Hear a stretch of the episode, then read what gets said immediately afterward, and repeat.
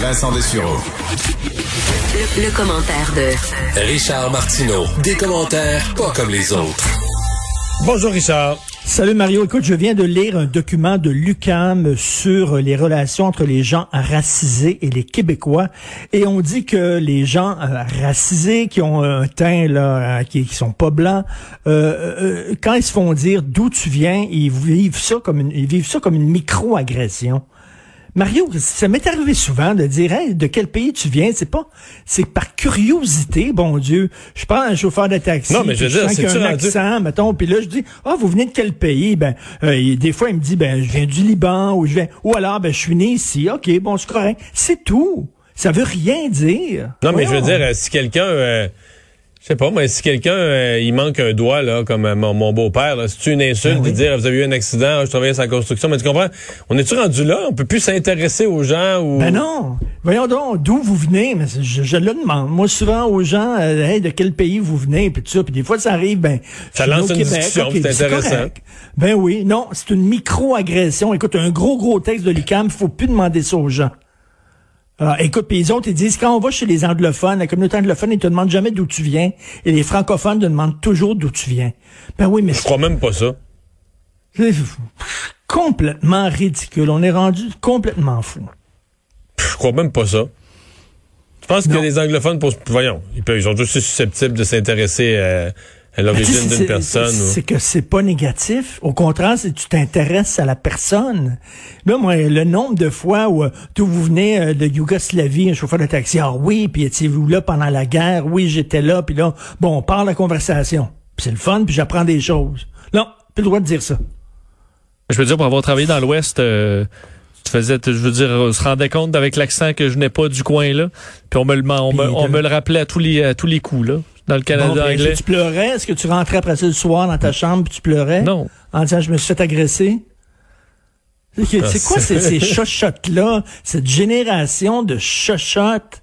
Non, mais t'as broient, peu, non, mais t'as peu, t'as peu. C'est que tu pars de l'idée que tout le monde doit être victime. Écoute, souviens-toi, sou- rappelle-toi toujours que dans le conseil municipal de Montréal, il y a une personne là, qui, a, qui a perdu son poste là, parce qu'elle s'était déclarée faussement autochtone.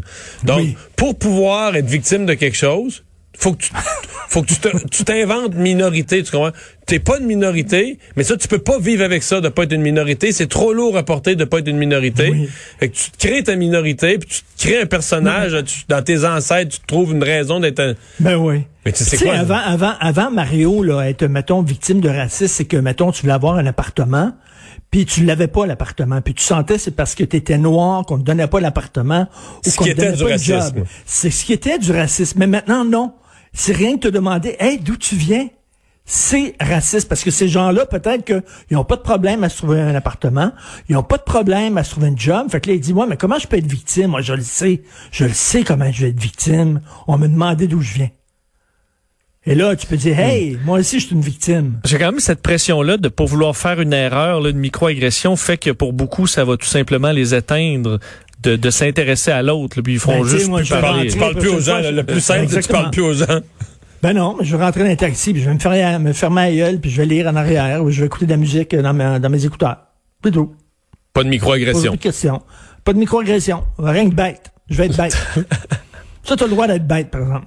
Bon, euh, on revient sur ça. On, parlait dans les dernières minutes de cette triste histoire, euh, jeune femme de 28 ans euh, décédée. On comprend un peu victime collatérale parce que sa chirurgie importante a été reportée euh, euh, en raison de la pandémie. Ben c'est ça, ses parents sont connus, les gens qui aiment beaucoup le théâtre, sa mère c'est Violette Chauveau, son père c'est Normand Chouinard, mais indépendamment de ça, elle était comédienne elle-même. 28 ans, et ça, elle sera- elle sera pas dans les statistiques de mort de la COVID. Tu comprends? Non. Elle sera pas dans ces statistiques-là. Elle n'est pas comptée. Mais il y en a combien des gens comme ça, avec le délestage, qui sont morts? Et les gens qui disent, moi, je suis jeune, si je l'attrape, ça me, ça me fera rien, je vais passer à travers, oui.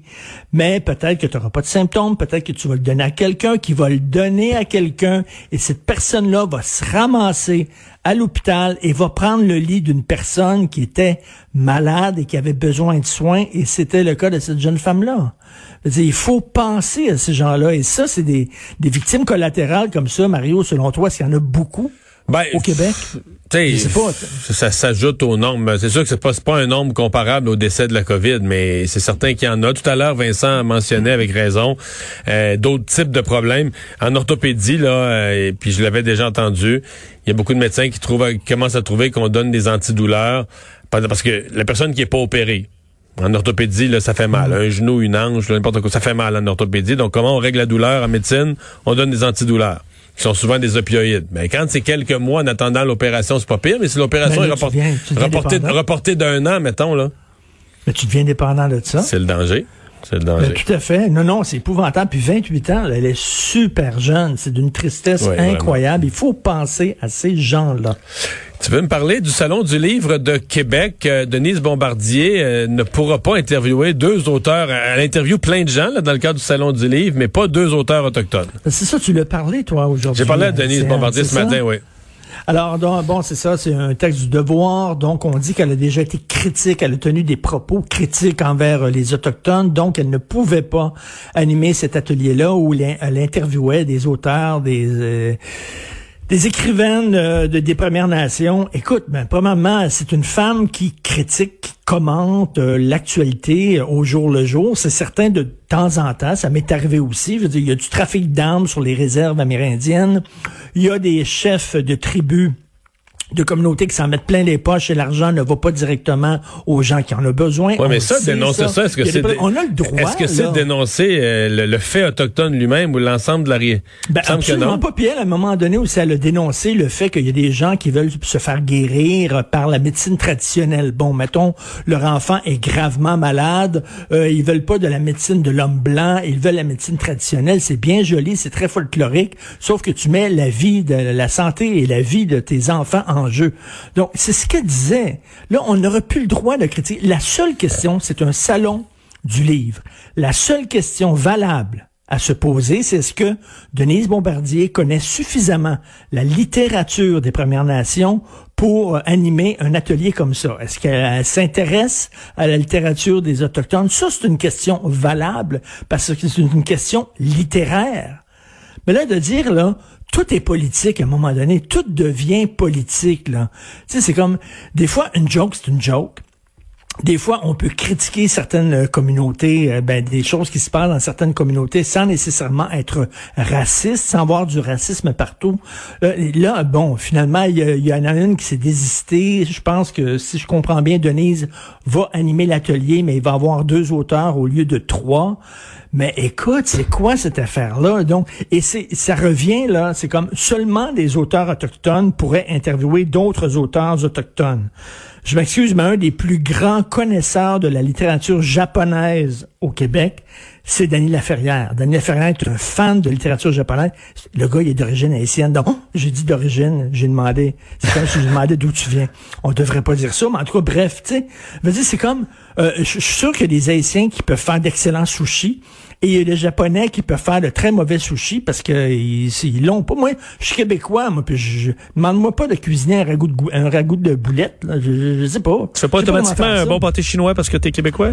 Ben non? tu sais, c'est complètement ridicule. Il faudrait que les Noirs parlent de la littérature noire, que les Autochtones parlent de la littérature autochtone. On a, on a lutté pour euh, se défaire de ces ghettos-là et maintenant, c'est les antiracistes qui créent des ghettos. Justement, c'est un peu en lien avec ça, ton, ton dernier sujet, Richard, euh, le, le phénomène woke qui prend de l'ampleur et tu crois qu'il faut se tenir debout? Faut se tenir debout. Moi, je dis souvent ça, Mathieu et moi, quand on se parle euh, chaque jour à mon émission à Cube, on dit tout le temps, je pense qu'on va partir une business où on va on va greffer des couilles ou tiens, greffer des, des, des colonnes vertébrales. Tiens, c'est moins euh, c'est moins sexiste. On va greffer des colonnes des colonnes vertébrales parce qu'il y en a qui en ont pas. Et je reviens toujours avec cet exemple là d'une scène d'un film que j'aime beaucoup, euh, le film Le Jouet avec Pierre Richard. Et dans ce film là, il y a un poste, il y a un il y a un patron qui fait venir un employé puis qui dit mets-toi tout nu. Et l'employé se met tout nu.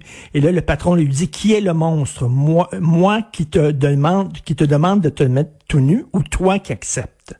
À un moment donné il faut se tenir debout faut dire non. Euh, Danny Turcotte aurait dû se tenir debout. Les, les, les recteurs d'université devraient se tenir debout. Plus on va plier des genoux plus ces gens-là vont faire des demandes ridicules À un moment donné, il va falloir dire, ça fait. Et là, j'ai vu aujourd'hui José Blanchette, une figure quand même importante de la gauche québécoise, qui dans le devoir a dit, ben là, ça fait, là.